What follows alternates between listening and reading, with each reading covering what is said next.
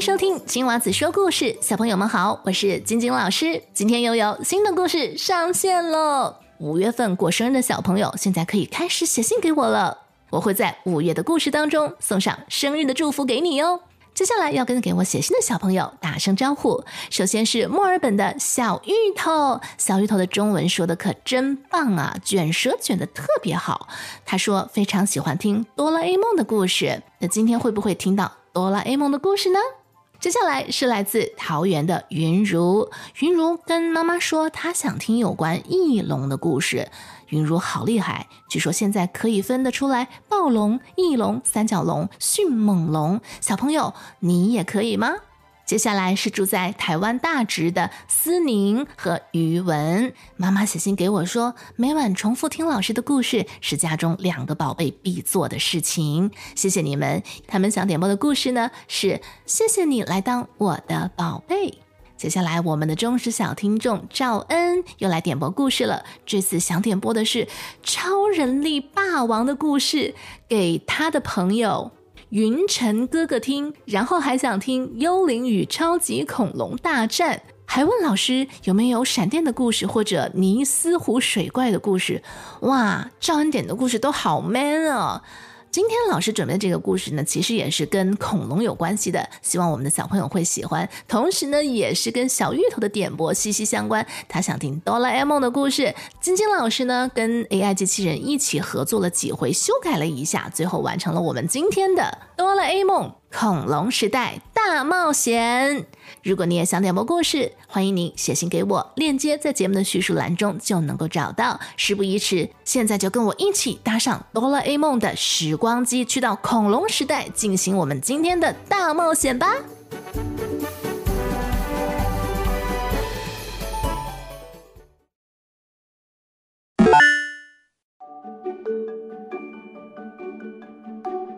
哆啦 A 梦是一只来自未来的机器猫，它非常聪明和有趣。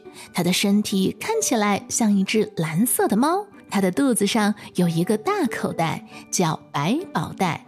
你一定不敢相信，这里可以储存各种各样的法宝。哆啦 A 梦的口头禅是：“我说的话，你不要当笑话。”他害怕老鼠，最喜欢吃的食物是铜锣烧。哆啦 A 梦的主人是一个叫做大雄的小男孩，他是一名普通的小学生，对于运动和念书都很不擅长，学习成绩差到呀，平均每五次考试就有一次是零分。大雄还常遭到同学们的欺负，他的运气也不太好，经常遇到各种灾难，连猜拳都经常会输，除了。和只会出石头的哆啦 A 梦猜拳时才会赢。哆啦 A 梦拥有许多未来世界的秘密法宝，比如时光机器、喷射背包等等，这些都是用来帮助大雄和他的朋友们解决各种各样问题用的。有一天，大雄和哆啦 A 梦打算用时光机器去探索恐龙时代，就这样，一场在远古时代的探险就展开了。大雄和哆啦 A 梦都被美丽的风景所吸引了。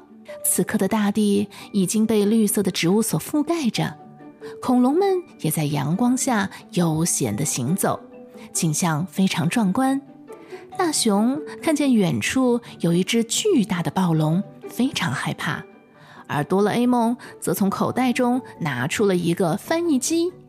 翻译机可以帮助将他们的对话转换成恐龙的语言，他们也能够听懂恐龙在说什么。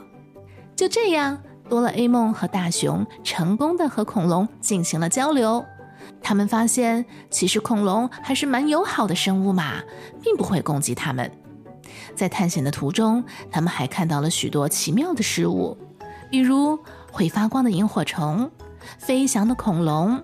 以及善良的原始人，大雄在远古时代兴奋不已，还想要在这里待上一段时间。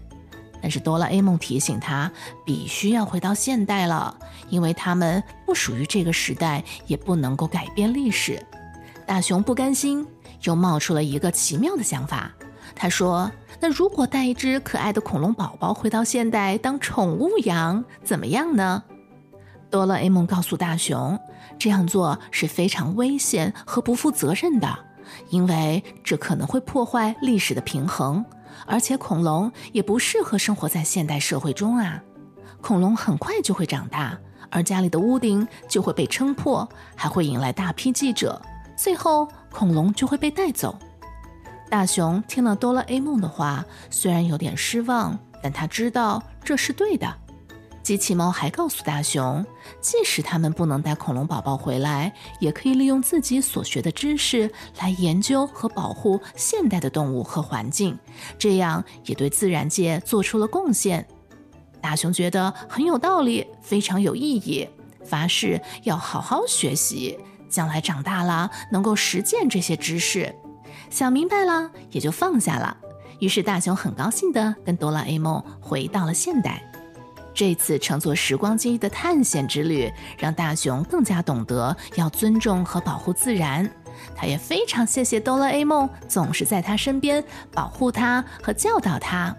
从此以后，大熊更加珍惜和哆啦 A 梦在一起的每一分每一秒，他们的友谊也因此更加坚定。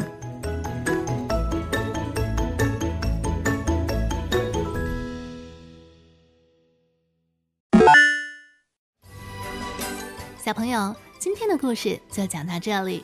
如果你喜欢听我讲的故事，不要忘记去 Spotify 或者是 Apple Podcast 给老师五颗星的好评哦。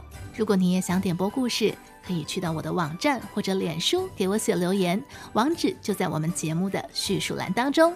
那我等你写信给我哟。